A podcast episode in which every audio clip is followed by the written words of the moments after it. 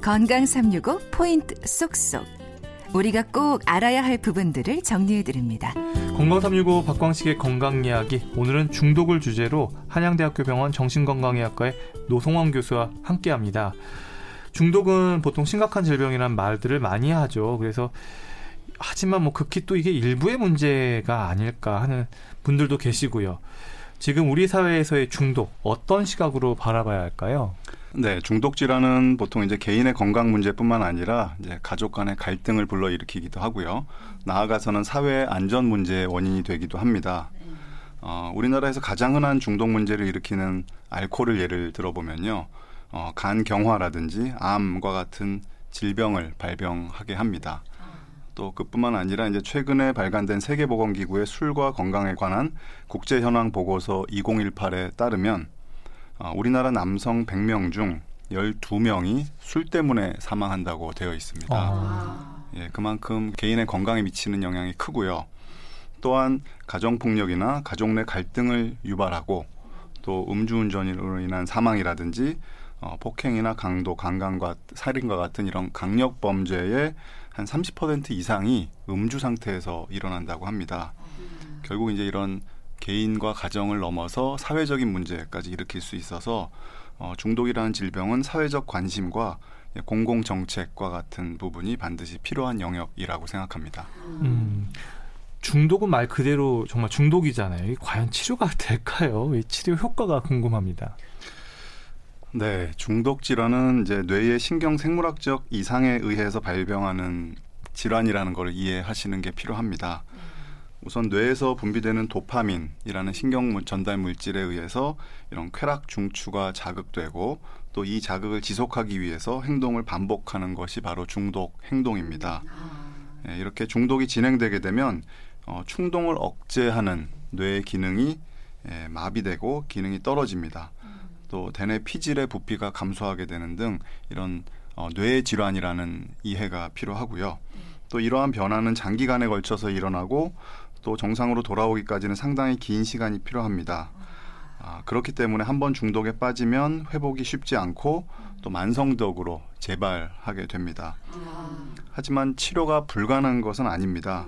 예, 약물 치료라든지 이제 비약물학적 치료 등 효과가 있다고 알려진 여러 가지 치료를 지속적으로 받으면 회복 가능성도 높아지게 됩니다. 네. 사실 중독이 있는 분들이 중독을 인정하려 들지 않겠죠. 네. 그런데 이 중독을 인정하기까지 그 인정하고 나서 치료가 시작이 되니까요. 음. 시간이 꽤 걸릴 것 같아요. 네, 맞습니다. 시작이 반이라는 말이 있죠. 네. 어, 바로 중독 치료가 그렇습니다. 아. 예, 자신이 중독이라는 것을 인정하기까지 굉장히 많은 시간이 걸리는데요. 어, 스스로뿐만 아니라 주변에서도 이것을 바라보는 관점이 잘못된 경우가 많기 때문에 오랫동안 방치되는 경우가 많아요. 어, 다시 말해서 중독 문제를 의지가 약해서 그렇다든지 뭐 성격에 문제가 있어서 그렇다든지 뭐 도덕성이 타락해서 그렇다고 생각하면 사실 이게 문제 해결하기가 어렵습니다. 네. 네, 그래서 너무 문제가 커진 다음에서야 중독이라는 것을 인정하고 치료를 받기 시작하게 되는 안타까운 경우가 참 많습니다. 네. 그래서 치료는 빨리 시작할수록 회복 성공 가능성도 높아집니다. 네. 중독, 뭐 알코올 중독, 게임 중독, 뭐, 뭐 흡연도 뭐 중독이라고 그러고 도박 중독, 뭐 성 중독까지 뭐뭐 뭐 듣는 것만으로도 여러 이야기들이 있고 또 흔히 가볍게 여기는 또 일 중독이란 말도 쓰잖아요. 그래서 좀 언어적 의미로 우리가 쓰는 중독하고 과학적, 의학적으로 쓰는 중독의 의미하고는 좀 다를 것 같은데 중독의 기준 있겠죠? 네, 중독은 질병이기 때문에 명확한 진단 기준이 있습니다. 예, 세계보건기구나 미국 정신의학회 진단 기준에 따르면 예, 술이나 담배, 마약 등과 같은 물질 중독뿐만 아니라 도박이나 인터넷 게임과 같은 행위 중독에 있어서 어, 공통된 진단 기준들이 있습니다. 어, 예를 들면 예, 중독 물질을 사용하거나 중독 행위를 했을 때 그 만족감 을 얻기 위해서 더 많은 물질 사용이나 행위가 필요한 상태 이걸 내, 우리가 내성이라고 표현하는데요. 음. 같은 양을 사용했을 때나 같은 행동을 했을 때 이제 만족감이 줄어들어서 더 많이 필요하게 되는 상태죠. 네, 내성이라는 진단 기준이 있고 또 사용하던 물질이나 행동을 갑자기 멈추거나 줄였을 때 괴로워지는 증상을 우리가 금단 증상이라고 합니다. 아, 네. 예, 그런 것들이 있는 것이 또 하나의 예, 중독 질환의 진단 기준이 되고요. 또 한 가지 중요한 게 이제 끊거나 줄이려는 노력을 계속 하는데도 불구하고 실패하는 즉 조절 능력의 상실이 중독 질환의 핵심 증상이 되겠습니다.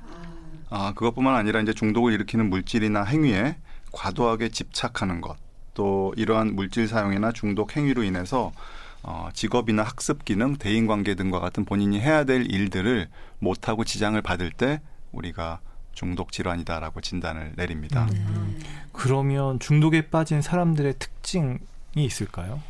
네, 뭐 한 가지로 이렇게 정의하기는 쉽지 않습니다만 예, 우선 성격적으로 그 새로운 자극을 추구하는 경향이 굉장히 높습니다.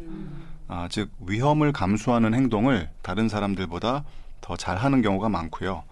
어, 충동적인 경향이 있어서 보통 결과를 생각하지 않고 일을 저질러 버린 경우가 더 많습니다. 아, 그리고 미래의 만족을 위해서 내가 현재 어려움을 참는 것보다는 당장의 즐거움을 위해서 행동하는 경향이 좀 있죠. 또 이런 경우는 보통 남성들에게 더 흔하다라고 되어 있고요. 근데 중독 문제가 남자들한테만 있는 게 아니잖아요. 네. 여성들 같은 경우는 어, 우울하거나 불안해서 그러한 마음의 고통으로부터 벗어나기 위해서 술이나 담배나 마약이나 도박과 같은 것에 중독되기도 합니다. 네, 사실 중독은 개인의 문제도 개인의 문제지만 이 중독에서 벗어나기까지 환자하고 가족 그리고 우리 사회의 노력이 또 필요하지 않을까 싶은데요. 네, 그렇습니다. 중독이라는 병은 만성적인 질환이면서 재발이 흔한 질병입니다. 아, 중독에서 벗어난 줄 알았는데 어느새 다시 재발하는 경우가 어, 임상에서는 흔히 보게 되는데요. 어, 한순간의 방심으로 그동안의 공든 탑이 확 무너져 버리는 네, 느낌을 받을 수 있습니다. 이럴 때 예, 환자와 가족 그리고 치료자는 실망하고 어, 지칠 수가 있어요. 어, 하지만 한두 번 실수했을 때 이거를 실패라고 생각해서 좌절하고 포기하면 정말 재발하고 회복되지 않습니다. 어, 이럴 때 왜 실수했는지 이유를 찾아보고 또 그러한 상황을 다시 반복하지 않기 위한 여러 가지 노력을 한다면 어, 회복 가능성이 높아지는 거죠. 어, 저는 그래서 실수나 재발 또한 회복의 과정이라고 생각합니다. 반복되는 재발을 통해서 환자와 가족 모두 성장할 수 있고요. 또 그럼으로써 어, 중독 치료의 과정을 우리가 단거리 달리기가 아니라 마라톤이라고 이야기하는 이유가 바로 여기 있습니다. 때로는 힘들고 지쳐서 넘어질 수도 있고 멈출 수도 있지만 네. 네, 포기하지 않고 다시 다시 뛴다면 네, 기회가 있고 또 회복될 수 있는 예, 희망이 있는 질병이라고 생각합니다. 네, 정말 중독에 대해서 우리가 많이 혼용해서 쓰고 있는데 중독에 대한 바른 개념 어, 제대로 잡은 것 같습니다.